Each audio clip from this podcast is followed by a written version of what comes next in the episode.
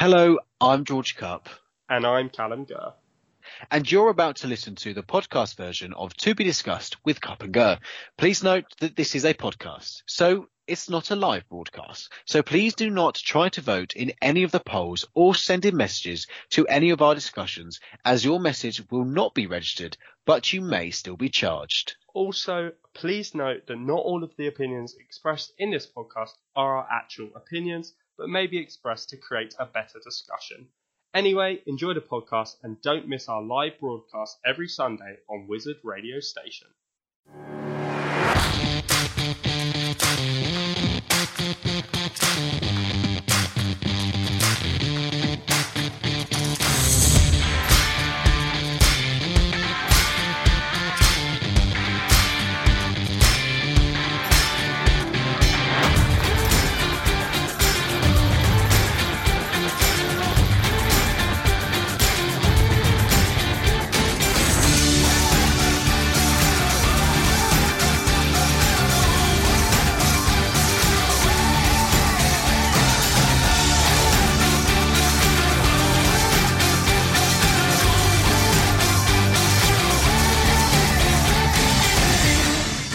Good evening, everybody, and welcome to another episode of To Be Discussed with Cupp and Gurr.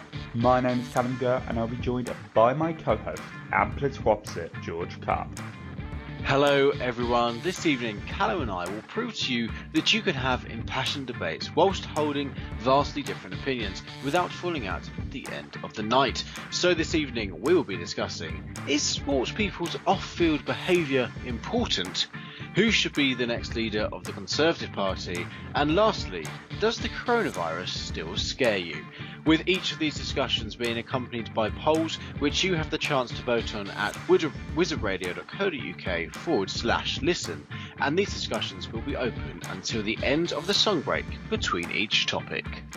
But first, in the last show, we asked for you guys to send in your questions for me and George to answer. And we've had some really, really interesting questions come through. The first one's from Holly. Holly says, do you think we're going to go into another national lockdown? Very straight to the point, George. What do you think? Um, I, I think the simple answer to this is is how you would define lockdown.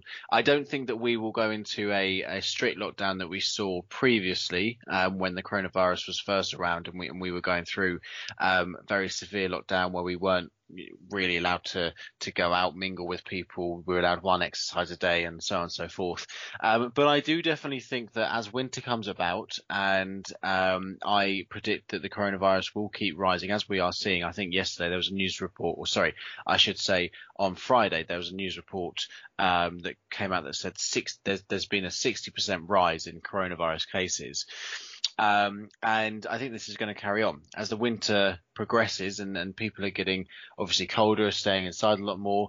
Um, we will see, unfortunately, a lot more of the vulnerable um, become ill. And that's just a, a natural kind of event that happens through, because obviously it's harsher times, it's colder, and a lot more people find it harder to, to stay healthy through those times, especially those that have already got um, terminal illnesses or, or, or are of the age that they can easily catch things. Um, I think as well in winter, it's it's quite a a norm for people to go inside to places um, and, and mingle around lounges and, and areas such as that. Um, and I think that that is is is often a danger, because obviously during the summer we've had the luxury of having gorgeous weather, which has allowed us to sit outside and potentially been social distance between one another. Um, but I think as winter comes around and we, we will have more rain and harsh weather, I think those kind of events and gatherings will be obviously a lot harder to, to take place. So I do think that we will see some kind of lockdown, um, but I do not believe that it will be as harsh um, or to the level that we saw previously. What do you think, Callum? Yeah, I think broadly I'd agree with, excuse me, what George was saying. Um, I mean, I think probably if we were going to see similar um, uh, similar uh, restrictions placed on us to what we saw in, in the last national lockdown, it'll be on a much more localised level.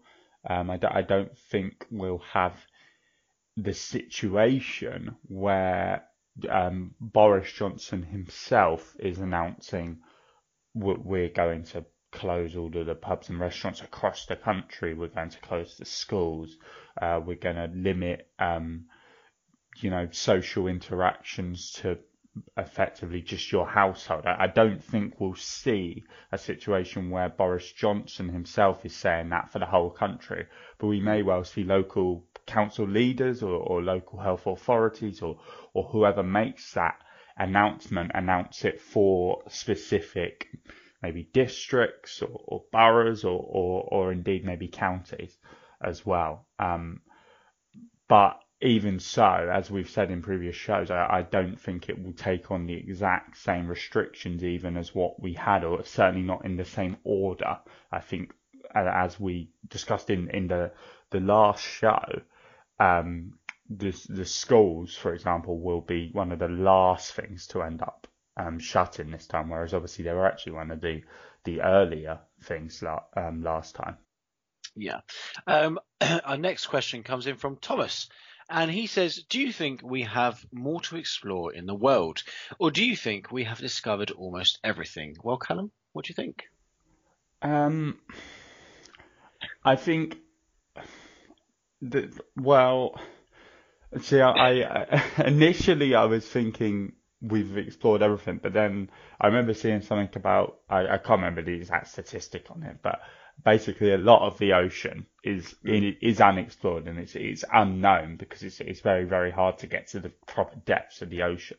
So I suppose on that level, we haven't explored that there, there is more that we can discover um, within, if we're talking about our world as in the planet Earth.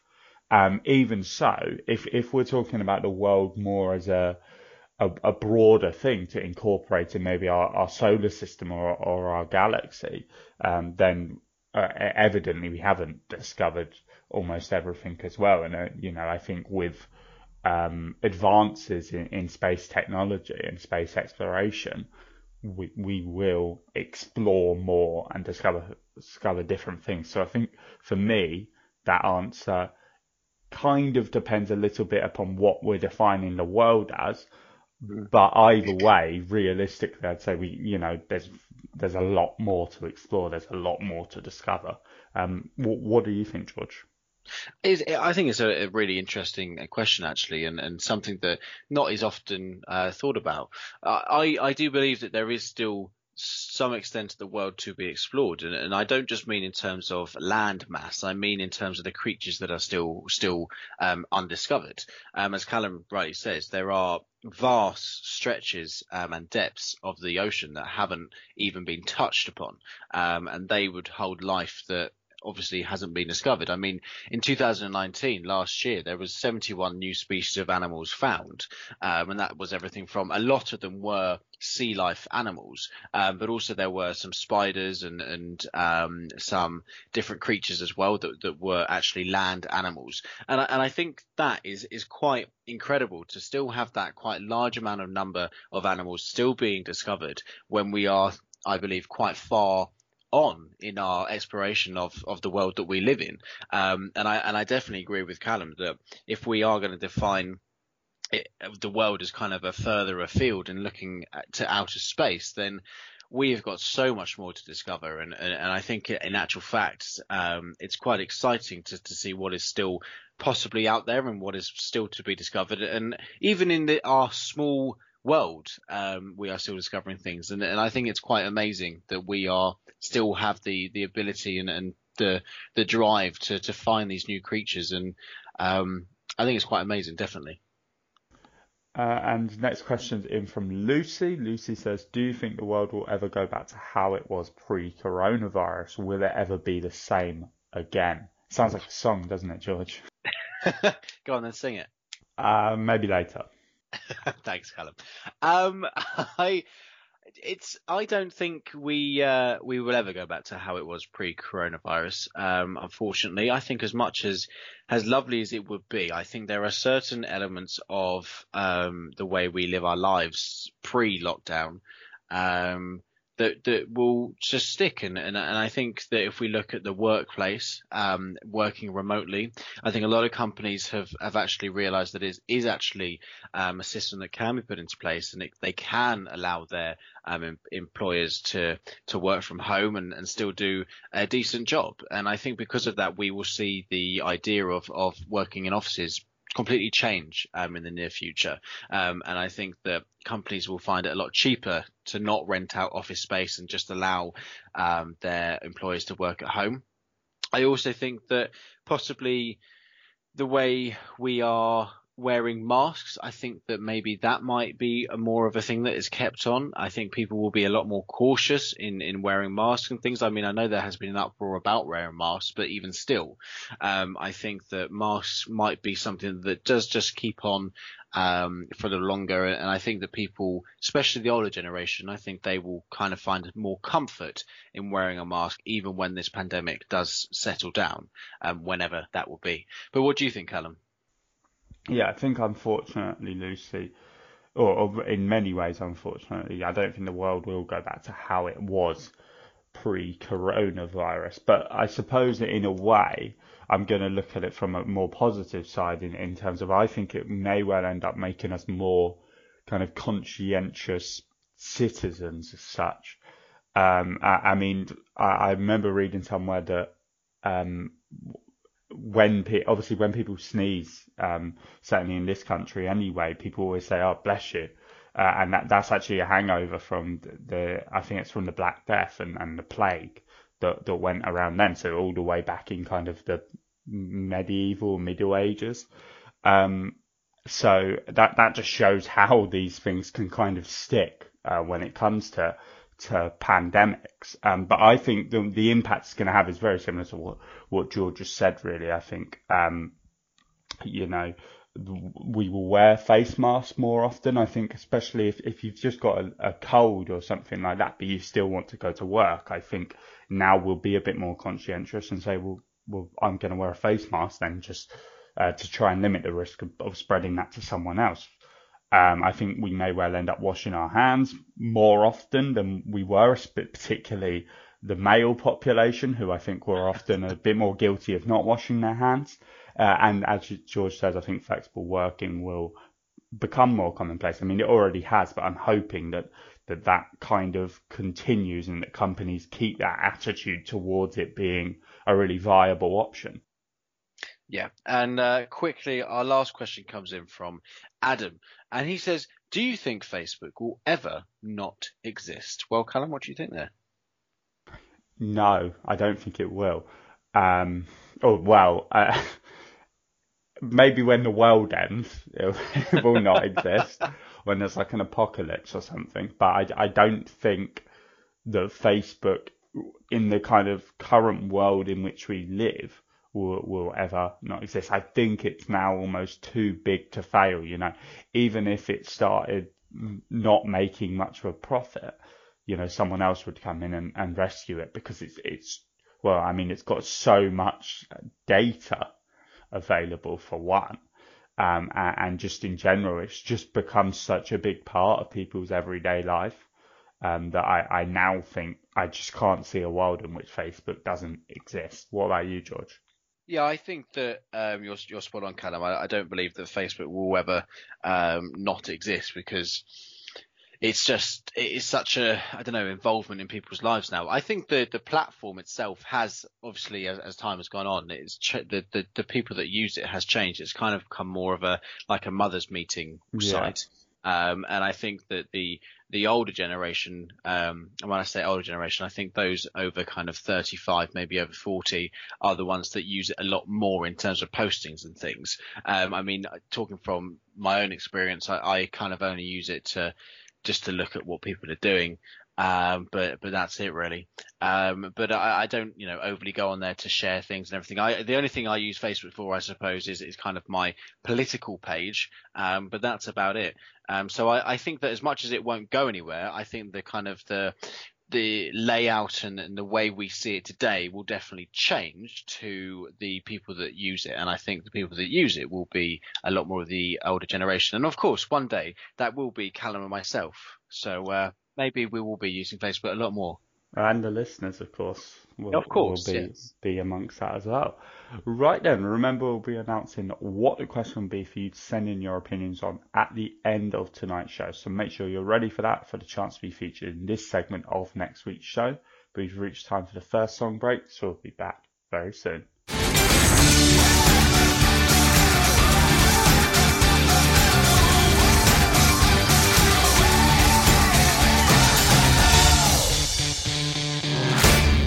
Hello and welcome back. So uh, let's move on to our second discussion of this evening. And we're asking, is off-field behaviour of sports people important? So obviously sports people play a vital role in online social media. They often have a very large following, and as such they can have a very big influence on what people do. And I think a lot of people, maybe rightly or wrongly, Um, look up to them in the way they behave. We have seen different examples of the way sports people have behaved. For example, with Harry Maguire, um, he's behaved rather badly, um, being arrested recently when he was abroad. And also, if we look towards um, people like Lewis Hamilton, where um, he has been sharing some questionable things regarding the coronavirus. And obviously these all have impacts. And we're asking, that's why we're asking whether or not it is important of if, if the behaviour of sports people is actually making an effect on how people could behave themselves, or whether it can affect their actual role within those sports. Callum, what are your thoughts? I think that their, their off-field behaviour is important because, as you say, people do look up to sports people at the end of the day, and, and even if we, you know, concluded right now that their off-field behaviour isn't important, it wouldn't take away from the fact that many kids especially really look up to, to these sports people, and they, they want to emulate them. And often that means they want to, you know, emulate their views, emulate their their personal life in many ways. So so that's why it's very dangerous when you, as you say, George, you've got people like Lewis Hamilton sharing questionable things about the coronavirus, Matt Le Tissier, who is a, now a football pundit, but he was um, a footballer himself. He, he was sharing very questionable things to do with coronavirus. Um, we've seen um, f- the footballer Jack Grealish um, getting involved in, well, a, a few years ago he was involved in a in a kind of drunken bust-up, I think, um, when he went on holiday, and, and now he's been involved in, in, well, I think it was drink driving in the end, in the middle of the, the lockdown.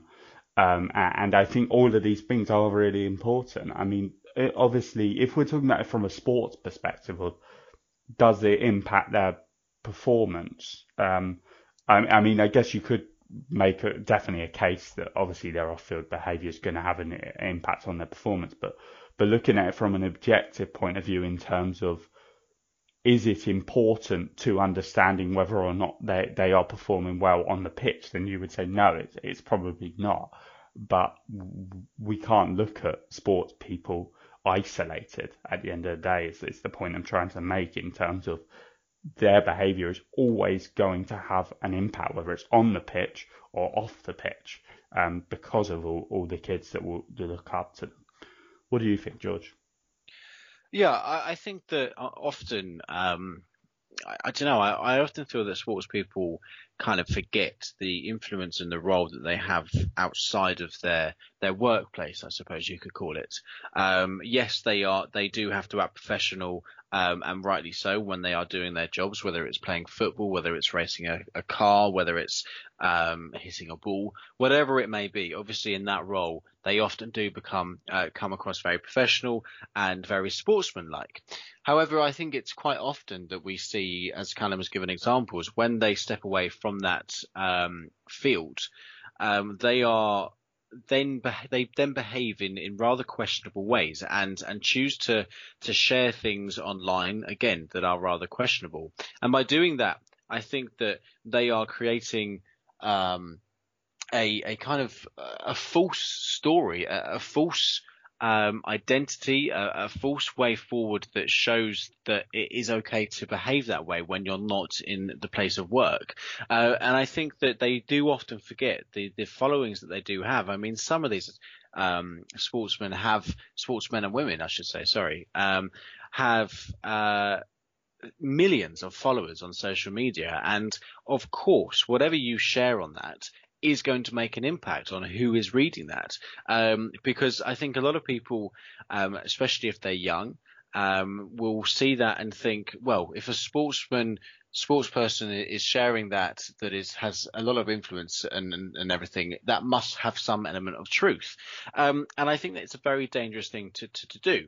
Also, with regards to people like Harry Maguire, who got arrested, that, again, is showing in terms of um, behaviour that is just not acceptable. You, you should not do that. Um, and I think that it's it's if anyone else was in that position where, you know, you got arrested and, and was seen drunk and disorderly and so on, I think you would lose your job, whereas we haven't seen that really with Harry Maguire.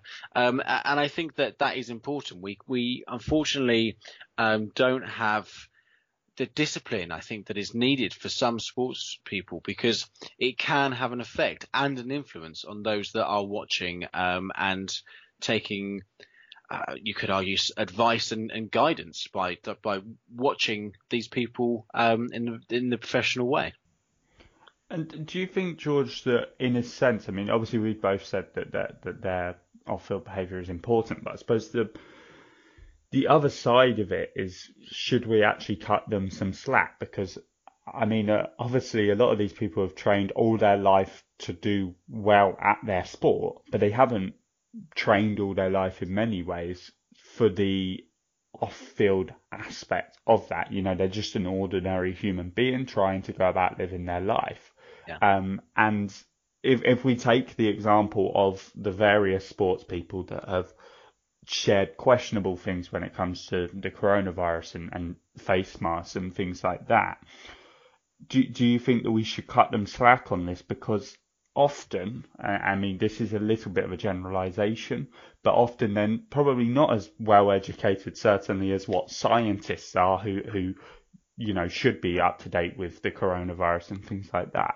And therefore, why why does their opinion matter as such? And if it's an ill-informed opinion, does, does that really matter as such, given that, that, that these aren't pretending to be experts, often these sports people? I mean, what what do you think, George? Well, I, I think firstly, I do um, somewhat agree that, that we should be showing them some level of, of ease um, in terms of their own personal life. I, I do think that it is wrong that there are obviously paparazzi out there seeking to find them when they are misbehaving or, or doing something that they often maybe shouldn't be doing. But I think everyone does get into that role. You know, I think everyone does occasionally have too much to drink. Everyone does do something that they will later regret. Um, but at the same time, as much as I do have that opinion, when you are training to, to become a professional sportsman, uh, sorry, professional sports person, um, you kind of, I think, have to take on the, the, the kind of responsibility that you will be followed by paparazzi and you will have a large following. Um, and, and I think that that is, is given in any field. When you make a success of something, whether it's in politics, whether it's in business, whether it's in sport, you will have a following of people because you are a successful person, and you will have people that respect your opinion and respect what you are trying to say. And yes, I agree, as much as they aren't necessarily experts in the areas that they are um, sharing opinion of, it, I don't really think that means that people pay less attention to it. I think sometimes the danger there is actually people pay more attention to what they say, because quite often you'll find that, I think especially the young generation don't like being told what to do by the, the professional know-it-all, but often will react better to to the person that they feel that they can relate better to, which is quite often a, a sports person or, or someone in that position that has that large following. Um, so I think, yeah, it can actually be more dangerous with with what they're sharing and what they're saying. What do you think, Callum? Yeah, no, I, I mean, I definitely agree. I mean, I was only really playing devil's advocate as such. I, I think certainly uh, th- their opinion shouldn't, in a proper meritocratic society, their opinion shouldn't influence people more than what a scientist is saying when it comes to matters of the coronavirus, of course. But the reality is that that it does, and therefore it is important what they're doing, and they have to use the, the power that they have. They have to use that effectively. Uh, I mean, George, do, do you think that there's any sport that is that their sports people are generally better at understanding this responsibility and power they have and using it effectively? I mean, I, I think, I mean, maybe it's just because of the fact that generally it's considered to be the most popular sport in the country, but generally it seems to be that, that footballers are, are very much guilty of using this in the worst possible way, their off-field behaviour. But do you think there's a sport that's that's a kind of a shining light of doing it right? I, unfortunately, I really don't think there is. I, I, I think that you have um, people that do well in, in the shining light um, in, in any sport. Um, but then you obviously have those, again, that are um, sharing the, the questionable things on social media. So unfortunately, I don't really think there is a, a specific genre of sport that actually um, shows sports people to, to be behaving in the, the right way and, and sharing actual professional guided advice. Um, I, because I think, unfortunately, when people get to a certain point, they often, I don't know, share things, whatever they want. And, and um, I, unfortunately, in that, for that reason, I don't think there is any specific sport. Um, quickly, Callum, very quickly, do you think this, as much as we're saying about the, the problems with coronavirus and stuff, I suppose you could argue it's, it is to do with behaviour. Do you think then it's right as well that we see sports um, people get involved politically? I mean, I think the biggest person to, to, to look to is, is Gary Lineker. Do you think it is right that we've seen him often shout his opinion regarding Brexit um, and things like that? I think any public figure who decides to voice their political opinion is perfectly entitled to do so, but they should expect some kind of backlash, because I mean it's always a it's always a role, and obviously by backlash I mean, you know, a, a debate, obviously never any kind of physical harm or anything like that, but but the golden rule is always, that I was always told, is never talk about politics or religion, uh, and I, I I I would guarantee that there's a lot of P R people for Gary Lineker or for celebrities and sports people that go and voice their political opinions that are saying don't voice them effectively, because they're always very contentious. So I think Gary Lineker is perfectly entitled to express the views that he wants to, um, but it may, may well mean that he is less popular with certain groups of people, and that's always the risk that, that I think people run. What do you think? Yeah, no, I, I, I do very much agree with you um, in what you're saying there. But how do you think this poll's going to go? I think m- most people would say, yes, it is important. I'm going to say seventy percent. What about you? I'm going to say sixty-five percent. Um, but there is only one way to find out, and that's for all of you to go and vote on this poll. Is off-field behaviour of sports people important? And you can do that at wizard radio dot co dot U K forward slash listen. And we'll be back after this.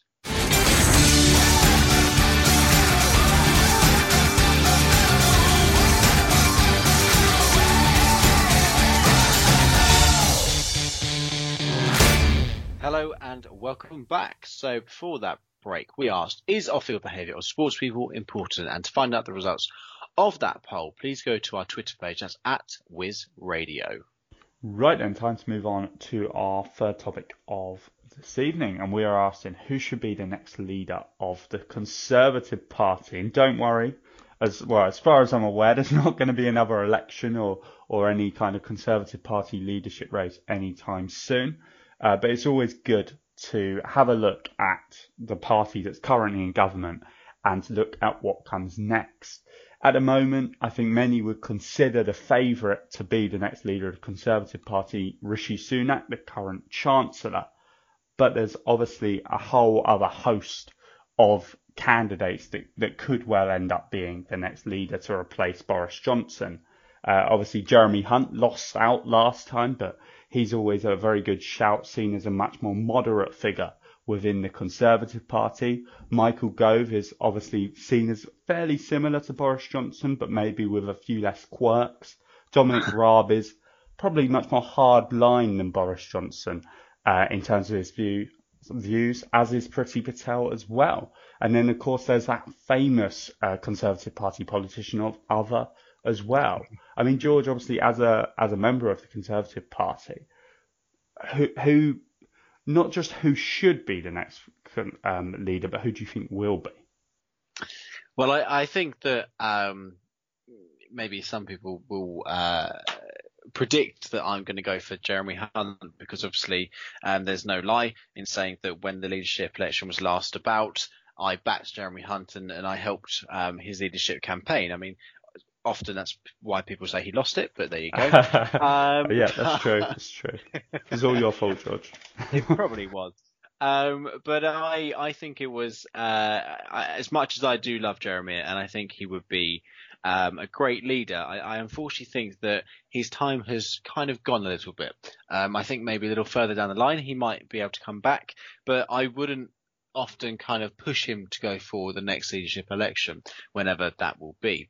Um, I think we've seen some incredible positivity and determination from one person in particular throughout this coronavirus pandemic, and that is, of course, um, Rishi Sunak. And for me, I believe that he should be the next leader of the Conservative Party. However, um, to answer Callum's question, I do not believe that he will be the next leader of the Conservative Party. And that is purely on the fact that, unfortunately, the Conservative Party often have a habit of refusing those that are young to become leaders.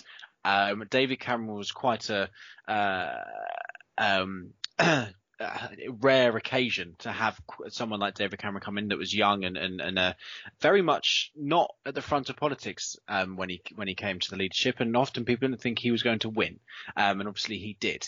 So I I think that Rishi, as as fantastic as I think he would be, I think unfortunately the opinion of the Conservative Party would be that he's too young um, and doesn't yet have the experience to be there. I would obviously argue against that, and and often the underdog does come about in Conservative Party leadership elections. We have seen it many times um, that the underdog has actually won. Um, but I, I think that it's as, as much as it is important that we see someone like Rishi in, in power, because I think he would bring a new element to the Conservative Party. Um, he would be a very much a centre-right, a very much a one-nation Conservative. And, and I think that's incredibly important moving forward from this pandemic as well. However, I think the next person possibly would be someone like um, probably Michael Gove, or even someone like Priti Patel.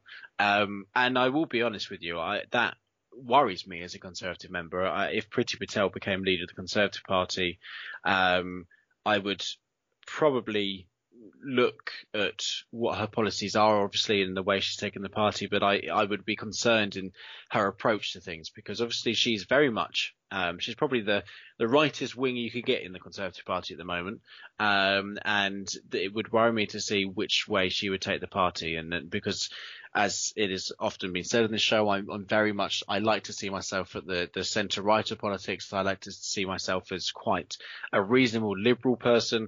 Um, and I don't believe that Priti would b- bring those values to the party. Um, but of course, it is hard to, to speak in, in what will happen in the future. Um, but I, I definitely think that as much as Rishi will be fantastic, and I think he deserves to be, unfortunately, I think that the membership and the, the, the um, M Ps of the Conservative Party won't back him um, the way he needs to be backed. But what do you think, Callum? Yeah, I mean, I, I think... I, I've got a hunch that Michael Gove will end up being the next leader of the Conservative Party. Uh, I, I mean, he's he's ran for it at least once before. I don't know if he's ran for it twice before. The, he ran was... for it twice, but then suddenly pulled out. Right. Okay. Gotcha. Um, and I, I think that Michael Gove is actually quite an underrated um, p- political figure. I think he's... Other than on, on Brexit, he was actually quite obviously very, very much pro-Brexit, which obviously for me personally wasn't in line with my views. But but other than that, I'd say that he's actually a, a quite a fairly reasonable um, political figure, I'd say he he can be fairly moderate. I mean, if we look at his, I don't, I don't know what his current post is, but his time as Environment Secretary, is he still Environment Secretary or whatever it's called? So he's now? um he is uh something like Countess of the Ex-Duchy. I can't remember what the official. Oh time. Yes, that's it. That's that's right, isn't it? Yeah. Um, but but during his time in, in that role, he he did do a, a, a lot of good work.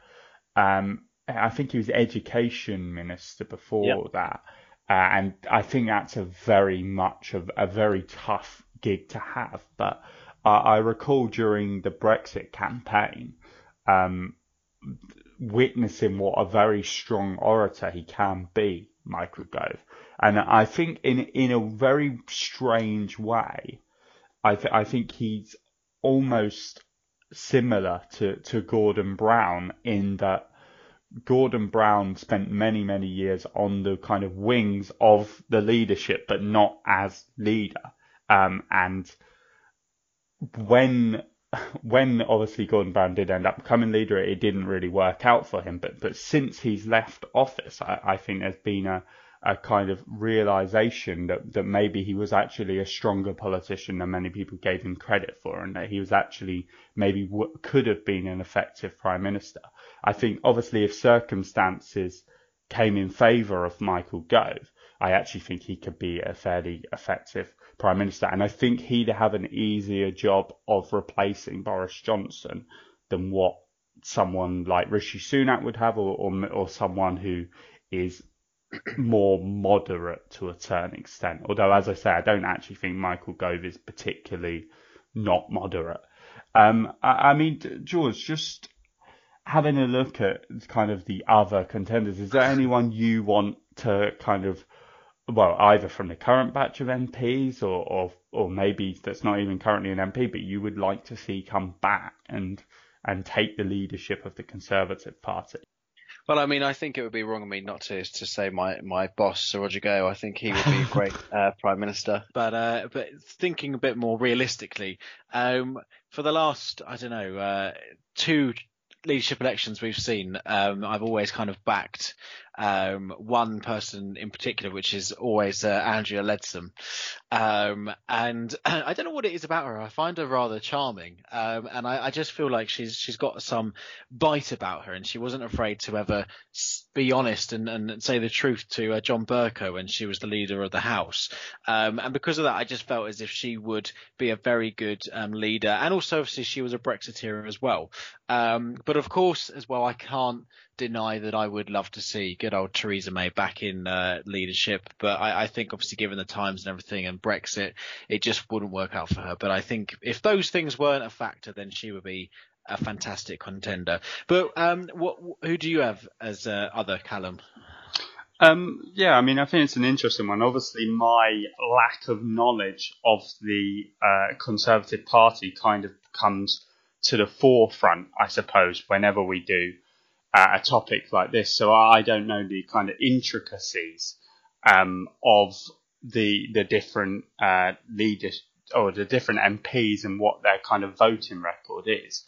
Um, but one kind of contender that's always, to me, um, stood out um, is actually Tom Tom Tugendhat, who um, I can't remember what his exact position is at the moment, but he's he's something to do with the um, with with foreign policy and things like that. And he's been very, very outspoken um, it, it, on uh, particularly on China and the kind of things that they've been doing. So I, I think that Tom Tugendhat Um, would would make a great, um, or at least on paper, he seems to be a very good orator. So he, he would make a, a good leader, I think, and maybe an outside shot. I mean, is he someone that you've ever considered?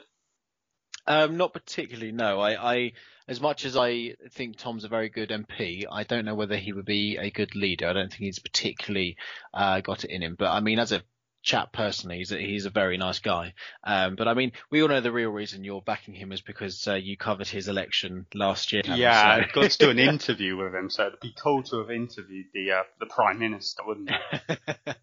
Right, uh then we've reached the time for another song break, but it's time for, of course, you guys to vote away on this poll. Who should be the next leader of the Conservative Party?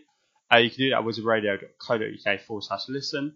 And those options again are Rishi Sunak, Michael Gove, Dominic Raab, Jeremy Hunt, Priti Patel or other. And we'll be back very soon.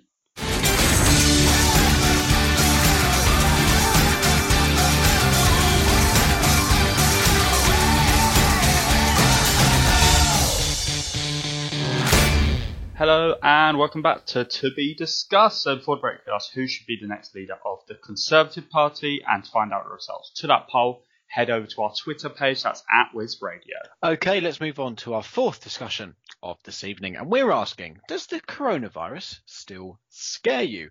So obviously uh, we have been through um, hell and back in the last uh six or so months with everything that's been going on with the pandemic. And I think, unfortunately, some people believe that the coronavirus has magically disappeared and you can go out to your daily lives and do whatever you like.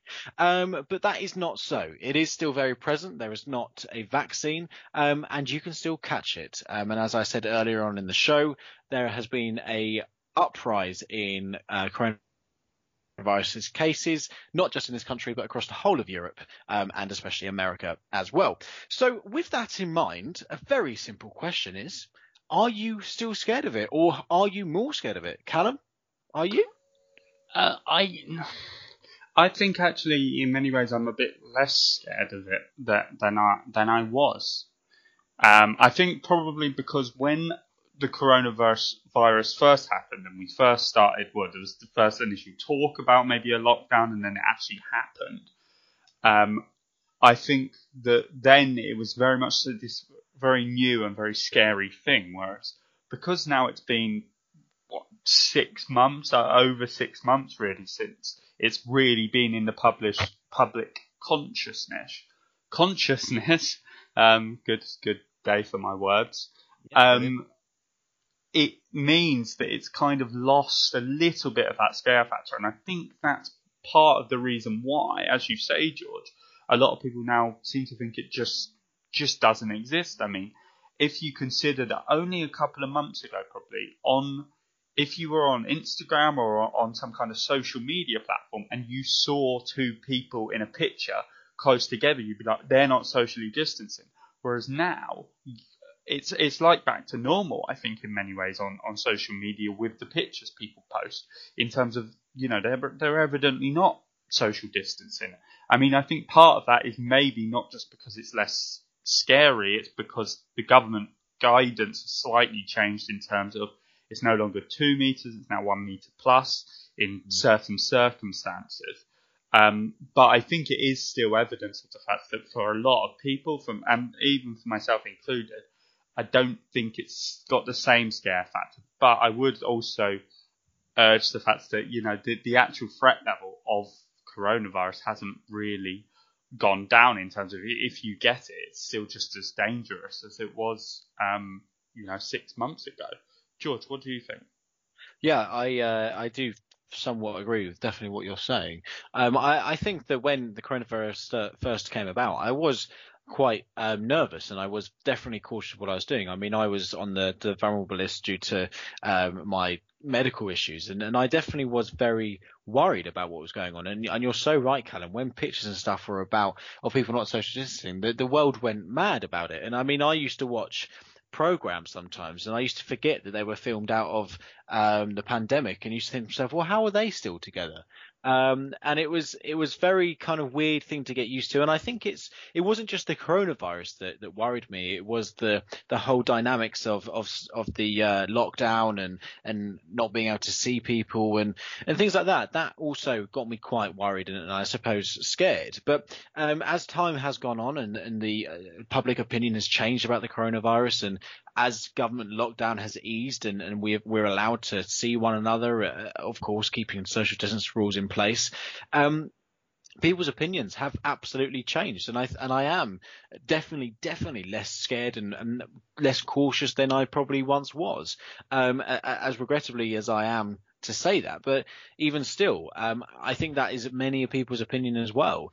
I think that it's it, unfortunately, the way the government has gone around to try and kickstart the economy has kind of maybe misled the, the, the the, the public to think that everything's more or less back to normal. Um, and I, but also at the same time, I think due to the lockdown and due to the fact that we weren't allowed to see people and go to shops and et cetera, people got incredibly fed up. And I think that people have decided to take things into their own hands, um, and have kind of gone with the attitude of, you know, if I'm going to catch it, I'll catch it. Um, I still want to go and see my friends and, and be social. And I think that's why the government is being seen to be quite a, I don't know, like a military style government in terms of bringing in these new restrictions of obviously on Monday only being allowed to see six people. And I'm sure, um, again, as we discussed earlier in the show, that will go further in terms of measures to, to stop people seeing one another.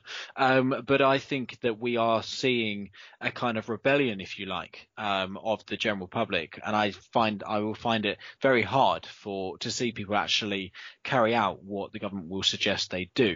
Um, do you think that's a fair assessment, Callum? Do you think people will um, kind of actually tend to ignore the advice that the government will now give out in terms of measures they have to take to not catch the coronavirus? Yeah, I think there there is going to be a, a, a portion of the public who do that. And I think the irony is probably a lot of them are the people that voted in the government. I think probably. I mean, that that's probably based on no no real data insight, um, just from personal anecdotes. But um, but I definitely think there is certainly there's always just going to be those people that just ignore the science really, and they ignore the the government because there are a lot of people who have a real problem with authority. If you yeah. think about it, even in terms of in school. They're probably mm. the exact same kind of people. Those that wouldn't listen to the teachers when they were, you know, just trying to do their job are the exact same kind of people now who probably won't listen um, to what to what the government's saying. Yeah, a bit bit like you, Callum, the absolute troublemaker. Oh yeah, school. yeah, yeah. You know me, George. I was I was definitely not a teacher's pet at all. Not at all. If you ever wanted to find Callum, he would be in lunchtime detention. Um, how, how do you think this poll's going to go? I think it's going to be roughly fifty-fifty, but I'll say that more will say it still does scare them. So I'm going to say sixty percent. What about you? Um, I'm going to go the other side, and I'm going to say forty percent will say that it does scare them. But um, as always, there's only one way to find out, and that's for you all to vote on this poll. Does the coronavirus still scare you? And you can do that at wizard radio dot co dot U K forward slash listen. And we'll be back after this break.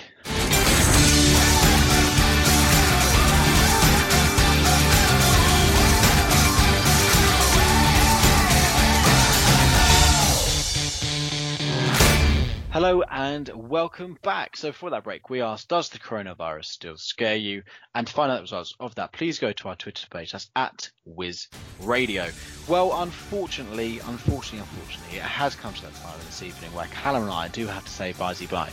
Um, so thanks very much for listening to To Be Discussed with Cupp and Gurr. We do really hope you've enjoyed the episode.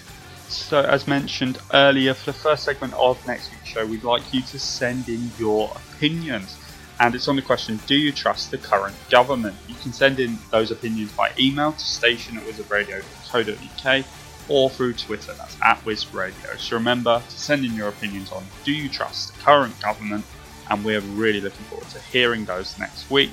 But it's now time for George and I to say ciao for now. So I've been Callum Gurr. And I've been George Cupp. Thanks very much for listening, everybody. We'll be back next week at the same time and the same place for another episode of To Be Discussed.